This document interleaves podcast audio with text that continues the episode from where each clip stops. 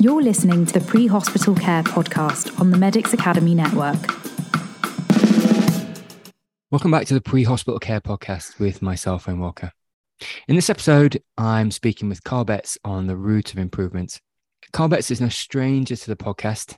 And in this episode, we're going to be speaking around the, the anatomy of quality improvement and some of the pitfalls that occur along the way. So, Carl is a paramedic and has been for over 10 years and is the quality improvement lead based in Sheffield, working for the ambulance service. So, what we wanted to do in this conversation is look at the pitfalls uh, that we can fall into when examining quality improvements, but also look at some of the biases that can preclude improvement. We also wanted to look at the root cause analysis and how that occurs, look at why the data is important and why data collection is important. We also wanted to look at pre and post implementation analysis and why that features uh, in quality improvement. And then we also wanted to look at some of the projects that, that Carl's been involved with um, and how that might translate into practice. So, welcome, Carl, to the podcast. Hiya, how are you doing? Thanks for having me back.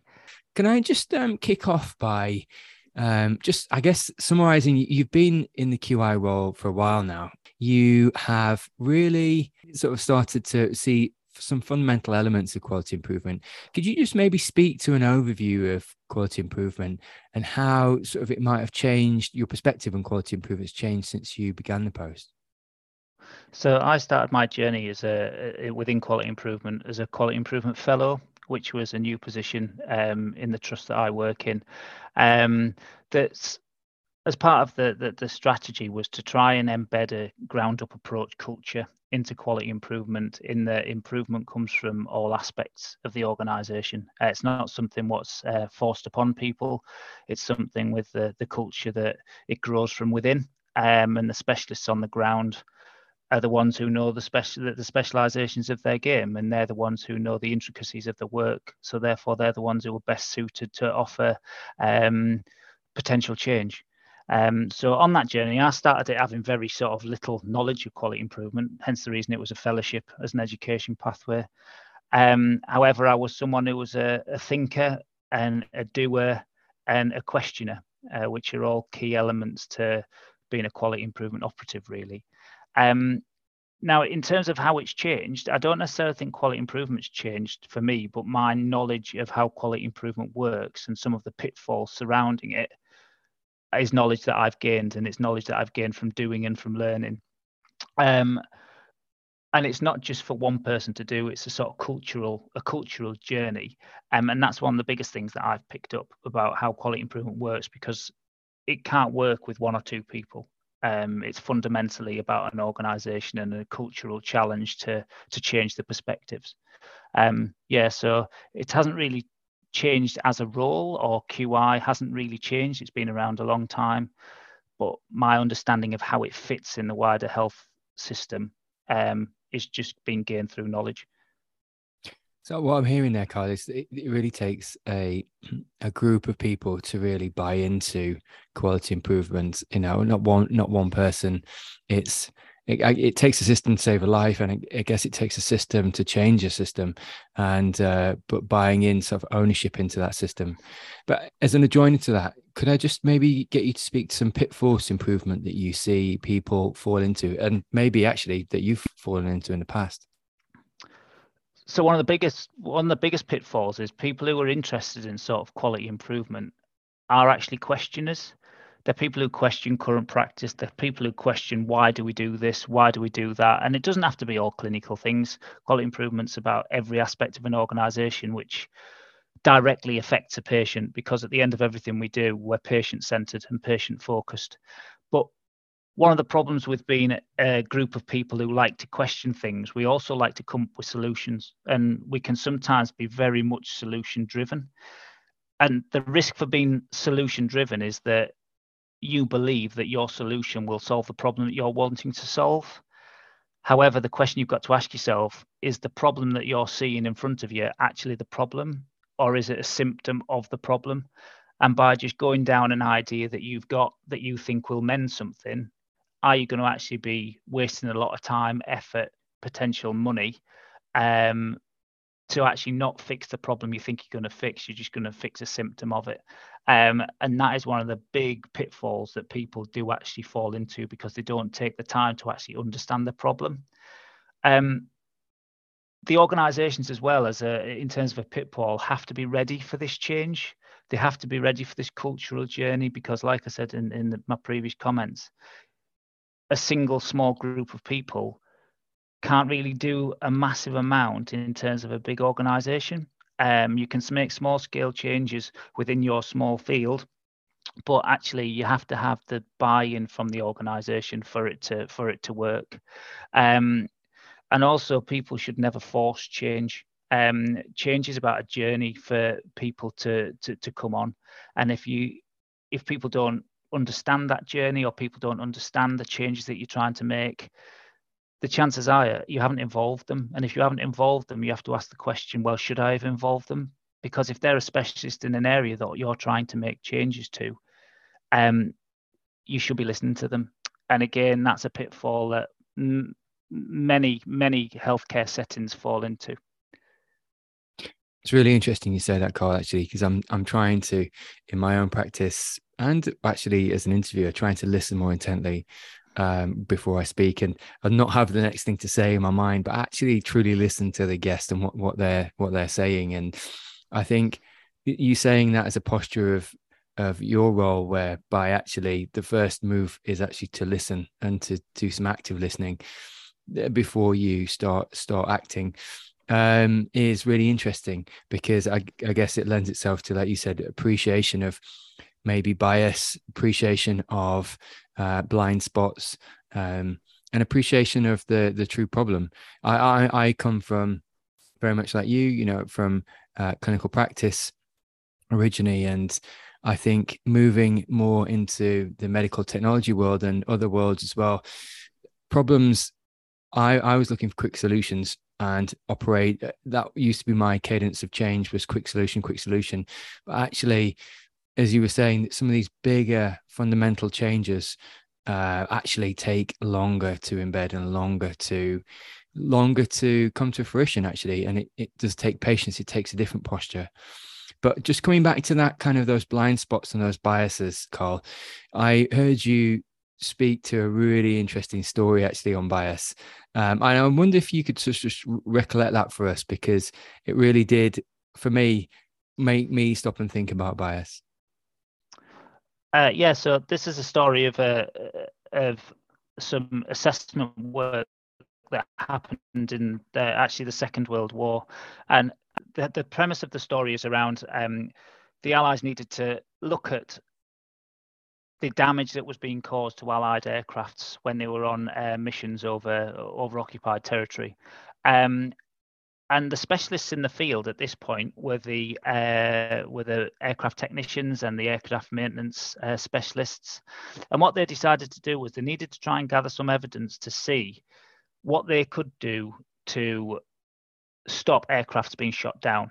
And they came up with this concept and because they were the specialists and because everybody believed in this concept, this is what they went with that every time an aircraft landed, they'd assess uh, the damage marks on the actual aircraft and actually see where the damage was uh, being seen most prevalent. And then what they'd do is they'd do something about it, and that would be potentially put uh, stronger uh, armor plating on the aircraft or make some structural changes to the aircraft to make it stronger.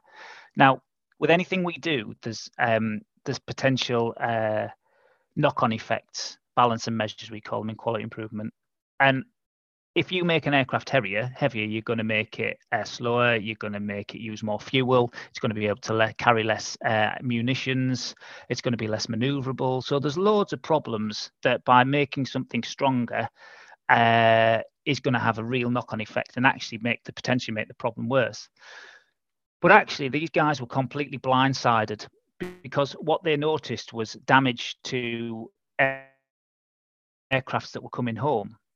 Now, uh, uh, a statistician was asked to look at this problem as well, and he came in with clear outside eyes with no bias. He understood numbers, he understood figures and stats. And one blinding piece of evidence that he noticed was that there was never ever any damage to any of the engines. And that question was posed and then the answer was assessed. And it's very, very simple when you think about it. The aircrafts that didn't make it home potentially all had their engines um, shot to pieces. So actually, the aim of the aim of the project was to increase the number of aircrafts coming home.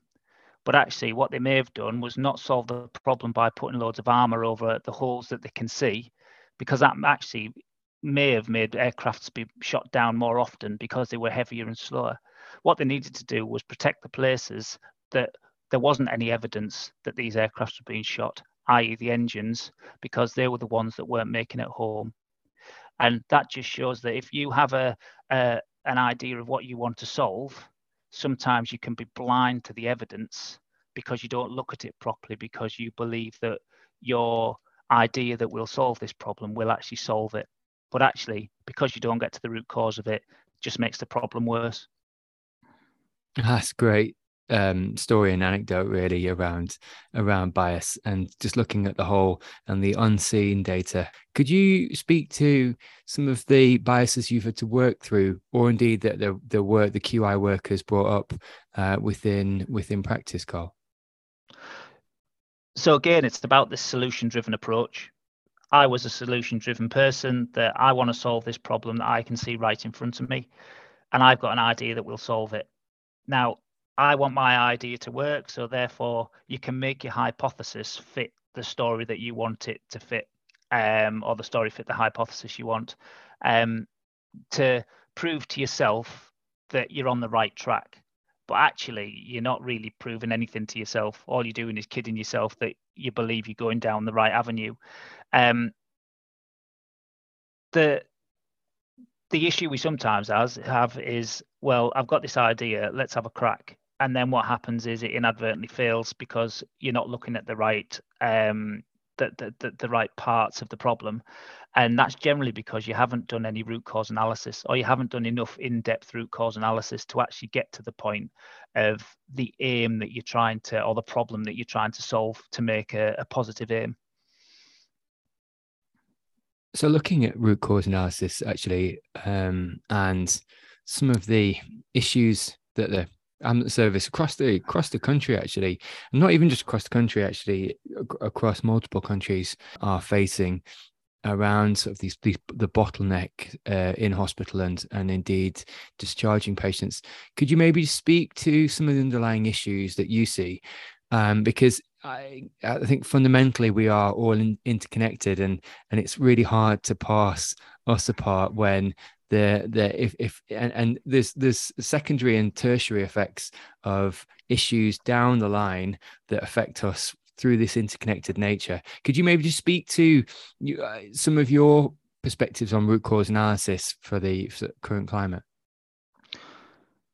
So one of the, one of the big things is we we have to accept the fact that there's systematic failings throughout the health sector. I don't think any anybody is blind to that fact that there is fundamental problems um, that have been ongoing for a long time that are very, very much now coming to a head um, to the point where the NHS and the health sector is is at a critical point, really. Um, however, it can be a bit heavy on the mind thinking of how massive the problem is and therefore because it's so big it's very very difficult to tackle such a big problem that's so multifaceted. However with that every single organization that's involved within the healthcare setting and every department within every organization and every team within that that that, that um, organization can make changes to their process and their systems which will gain marginal gains. Now, marginal gains don't have to be huge, you know, huge big ticket items. Uh, they don't have to be we're going to solve the the flow um, problem through every sector of the hospital or through every sector of um, social services. However, you can make changes that will make a difference. And if you can make enough of these smaller changes, then you will have a profound effect. But you need the permission to actually make them changes. Um, and that's one of the one of the big issues in the fact that the workforce is tired, uh, not just in the ambulance service, in the health sector as a whole. Um, it's ran on goodwill for a long, long time, and it's actually the staff are the fundamental thing that keep the NHS and the health sector working. Um, and they are the ones who know what needs to change and potentially how to make the changes. But what they haven't got is the space to actually do it, that being the, the mental space, the time space, because everybody's running at capacity. And actually, what we need is we need that time to allow people the time and the space to make the changes to actually sort some of these problems out. Now, I say, like I said, we're never going to necessarily solve the big ticket issues as a small QI team or a small improvement organization. However, we can play an instrumental part in changing organizational thinking and organizational culture. So, sadly, we're never going to fix the whole of the NHS in a wanna, but there are small issues that we can all look at to make positive change. So, Carl, when you talk about incremental change, I absolutely agree that there is, you know, small changes that can be made eh, eh, in in everyone's practice. I think you know this this the, and the heart of that is that this every day is a school day. There's this this opportunity to get better and to learn from every situation. But just looking at metadata for a second and big data, uh, it seems to be becoming more central within both ambulance service strategy. Um, there's the uh, ambulance data uh, at the moment, which is being accrued across all the NHS ambulance services to look at uh, mobility as a service. So just patterns of pathology, patterns of transport, patterns of of, of wait times, indeed, and, and where and how demand is is skewed across the country. Could you maybe speak to how important data is for your job um, and indeed the anatomy of quality improvement? So data within quality improvement is actually fundamental. Uh, you, know, it is a key part of everything we do because everything revolves around measures. Um, however, there's a caveat to that, and the difference between quality improvement data and, um, say, research data or like um, metadata that, that that you were talking about is within quality improvement, the the amount of data we need is we use the term just enough Okay, you, you need to prove your baseline, you need to prove what you're looking at, and then you need to show enough data that allows you to prove whether your um, change has had a positive effect or hasn't had the outcome that you were you were you were hoping for. Um, so quality improvement is supposed to be quick. It's supposed to be we've noticed a problem. We're going to evaluate the problem to get to the root cause of it. Once we've got the root cause, we can then look for um, a potential change idea. We can put an aim together that has a, a smart aim with a time on it. Um, and then what we can do is we can run a test on something. But actually, we can run a test for a short period of time measure the data, see what's happening with it. But then the critical thing with quality improvement that is very different to other methodological styles is it doesn't stop. What you do is you then review it, you then look at it, action it, make changes, and then go again and run a test again. So what you're doing is you're doing continual change cycles, trying to get to the perfect outcome now, sometimes you'll never you'll, you'll never get to the perfect outcome, but you've got to aim up there. But what we don't do is just do a one hit implementation, stick it in, have it, that's it, done. What we do is we put something in, let it run, review it, evaluate it, and then look at what changes you can make. Um, and that is one of the big differences um, because quality improvement, it's good to let things happen and it's really good for them necessarily not to work. We're sometimes scared in in health settings that actually if we try something it doesn't work it's seen as a failure. And that's like a, a complete complete wrong way to think about things. If we try something and we've got a hunch about something that doesn't work it's learning. And the important thing is is as long as you learn from it and you make a change and you do something again to change it and then measure it again that's absolutely valuable. And that learning needs to be shared. You need to be holding your hand up and saying, you know what, we've tried this and it didn't work. And it's really good that it didn't work because we've learned a lot from it. we haven't wasted any time, we haven't wasted any resources because what we've done is evaluated it and made a change and done it again. Um, and that's one of the fundamental differences between QI and other sort of research improvement ideas in the fact that it's really quick and it's really sort of snappy. Um, so yeah, it's the, the, the importance of the data is you need just enough to prove what you're looking at, and you need just enough to prove that the change you've made is having the effect that you want it to have or the effect that you're aiming it to have. So where the rubber hits the road here, Carl, I remember you speaking about Schwartz rounds and implementing Schwartz rounds into into practice and saying, actually, you know, the uptake isn't great, but you know, we're we're going to push ahead and we're going to engage. And actually, for the people that have attended the Schwartz rounds, which are you know psychological debriefs and talking about how your week's been and maybe talking about the psychological burden of the week um, and of the shift um, is actually quite restorative and just putting yourself in different people's shoes.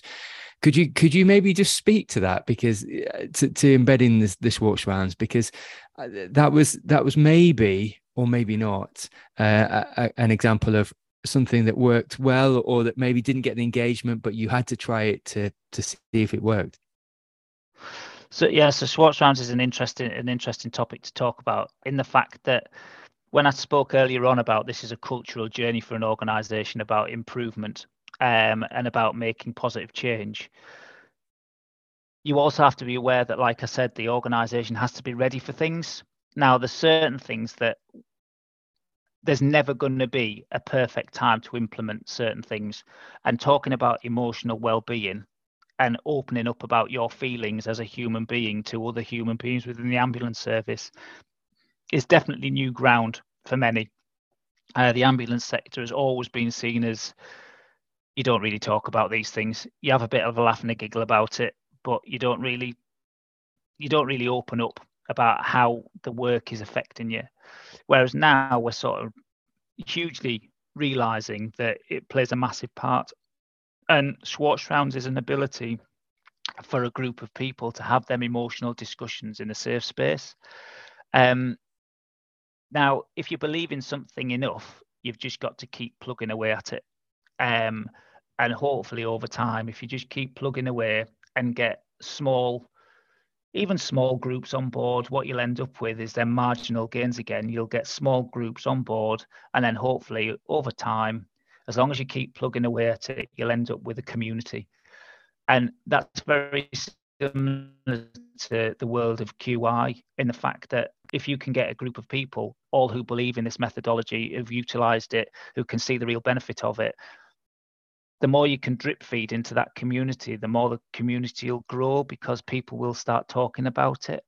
Um, and it's about making everything we do safe you know, if somebody makes an improvement and it doesn't quite go to plan, they should feel safe that there's going to be no um, there's going to be no recriminations about it. There's going to be no problems with it. There's going to be no sort of disciplinary action because something hasn't worked. Um, it's understanding that it's safe and it's safe to have these conversations and it's safe to try things in a controlled method that um, that is good to do and empower these people to make these changes. So, Carl, you were talking about pre and post implementation analysis, and in a way, I can just relate to sort of a debrief. They call it a case review or a D and D, death and disability, where you, you know, uh, post hoc or, or retrospectively look at the case, you dissect it, you look at what went well, and then look at the challenges and, and what you do differently. And I've, I think some of my the best learning I've ever had have been through debriefs, really, and that's other people leading the debriefs, but letting the room speak into the into the debrief. So letting everyone speak into what happened because there's surefire things that I missed uh, that other people picked up on that were really useful and really useful for me to hear. And um, so, just looking at this pre and post implementation analysis, has there been anything in the past which has sort of surprised you through other people's feedback? Yeah, it's really it, there's no one specific example of this, but one thing that's key to know is that everybody sees things through a different lens, um, and it's really key that when you're looking at any potential quality improvement work that you make sure you get the people on board who have the ability to look at the things that you might not see. So, for instance, my, my there's certain things within my skill set. Um, I'm very much just a doer. I just like getting on with stuff and doing stuff. It's always been my nature, um, and because of that, I know for a fact I can sometimes miss finer detail.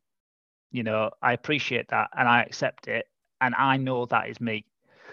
So what I've got is I've got a group of people who I know who are absolutely bang on point at looking at detail. So therefore, whenever I'm looking at any information, I have this team around me of friends and knowledgeable people who will look at the same things I'm looking at and look at it from a completely different mindset. And by seeing that different mindset and by having them conversations engaged, what you get is actually a full picture as opposed to the picture that I see or that I want to see.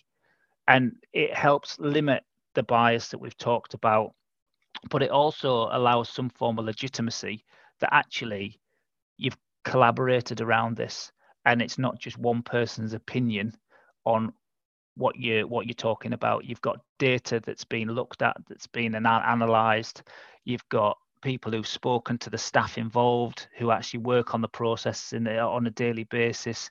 You've got them involved looking at the actual writing up of new processes because they're the ones who are going to be doing the job.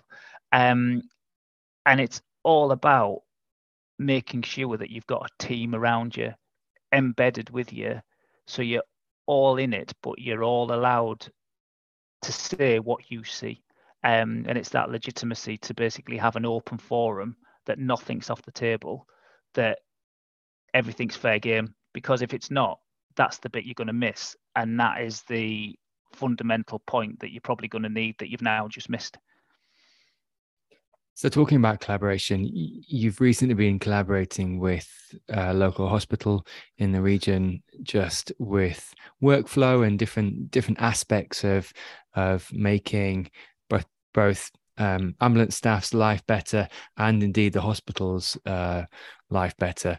And really interestingly, as you said, opening up to collaboration means you have to both think differently and accept. There is different institutional mindsets, different institutional ways of doing things and ways of thinking and and and moving and i've certainly experienced that in the past. Could you maybe speak to how you found collaborating outside of the institution? Yeah it's, it's really interesting because every organization has its own has its own ways of doing things and it has its own cultures.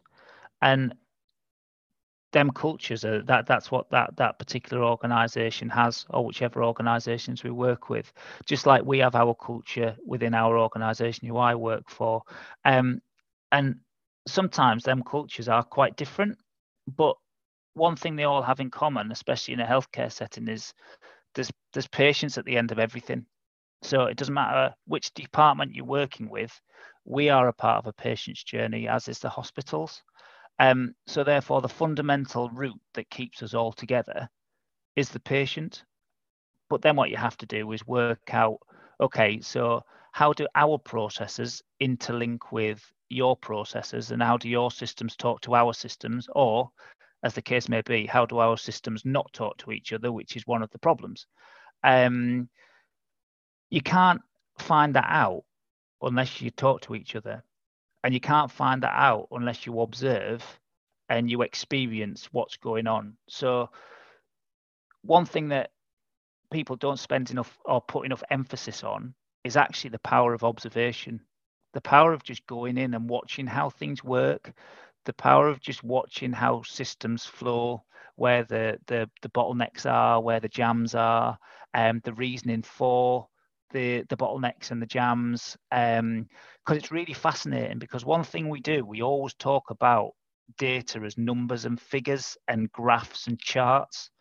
But actually you can gain an awful lot of data just by watching people watching where they walk watching how much time's wasted walking around a department aimlessly looking for something because there's not a sign to say where something is.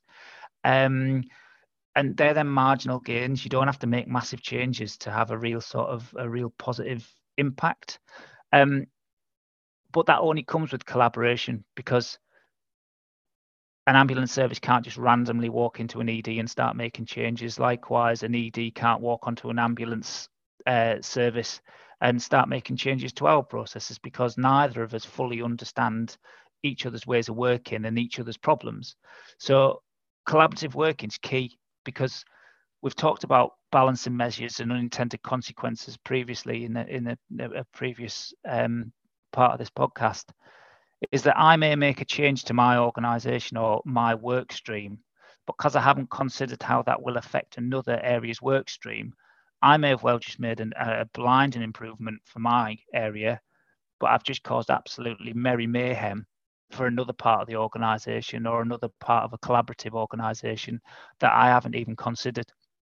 Now, when you've got collaborative working with people who understand their own systems, you can then make them decisions with the knowledge that if I implement change X, I shouldn't see any unintended consequences to any other parts of this system. Uh, but again, if you're not sure, you've got to try these things, look at them, measure it, and then amend it and redo it again, doing a plan, do, study, act cycle. So, so yeah, collaboration is all about understanding, um, understanding cultures, understanding systems, processes, constraints, and the reasons why certain processes might be in place. Um, like you talked about earlier on, you talked about reviews and after action reviews. Certain processes may be in place because it's a governance issue, because of an issue that's happened previously. Um, that may need reviewing but you can't just take something out that's been placed into a department because of a, a specific reason. So it is quite complicated, but it's great fun because we're all in it for the right reasons and we all want to make things better. Um, and having an understanding and now have how another hospital or another department or another um, section of the health service works is hugely positive, um, and just gives you a, a global overview of the problems everybody faces, but also the positive work they do. So, Carl, you've been in quality improvement for a while now, and within that, and this is kind of an adjoiner to your last answer, really, around unseen secondary and tertiary effects of your primary outcome or indeed your implementation. Could you maybe speak to risk? And uh, sort of how your perspective on risk has changed because like you said it could actually incrementally increase risk in another area if uh, but actually in a in, in in a way which is unseen to you. Could you could you maybe yeah speak to risk and indeed how it might have changed your perspective uh, since your time as the quality improvement lead? Yes i don't think my perspective of risk has changed very much. Um, but one thing what I have now got is a much greater understanding of um, the perspective that governance places on the risk and how the risk can be mitigated by the levels of governance that we utilize. Now, for me, governance is a hugely important uh, part of our work to protect everybody. Um, but I think there is a fine line between too much and too little governance. And that's a line that's very difficult to tread because previously we we we've worked in very governance heavy organizations. However sometimes there can be so much governance around things that it can be a real dampener on quality improvement change because it can't happen quick enough because we have to go through quite long detailed governance processes to get any potential changes in. Now, what we have to consider when we're working in quality improvement, we're not actually changing things that we'll necessarily implement. What we're doing is we're testing. And then once we're happy that the testing is safe and that the testing on a very small scale is um, is positive and we'll get the actual desired outcome to our aim, we can then start spreading it and we can spread it into different areas where you might need to make slightly different changes within that area because it's right in one area of an organization doesn't mean that when you try and implement it in another area you're going to have the same exact effects because their processes and systems and their cultures may be slightly different. Um, so it's really important to have the governance to manage the risk, but it's also really important not to allow the governance to stifle the potential change. And like I said, that's a very, very fine line that is very much a judgment call on an organization. But I think over time, as cultures within organizations feel safer, then I think that governance may over time lessen slightly um, to the to the current uh, practices we have at present. So, Carl, as we come into land on the conversation, could you just maybe speak to a few take home messages around the current issues, sort of what's happening in the background from a QI perspective that you'd uh, like to mention?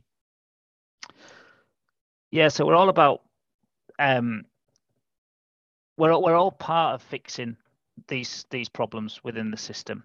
Um, we've all got potential solutions, whether it be big or small.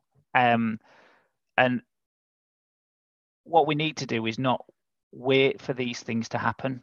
Um, I know I might be sort of pie in the sky thought here, but we all know in our areas what needs changing. We all know the, the things that may make the difference. But what we need is we need the, the, the health systems to actively encourage and empower people in that work stream to make them changes and deliver them changes and allow them the space to grow.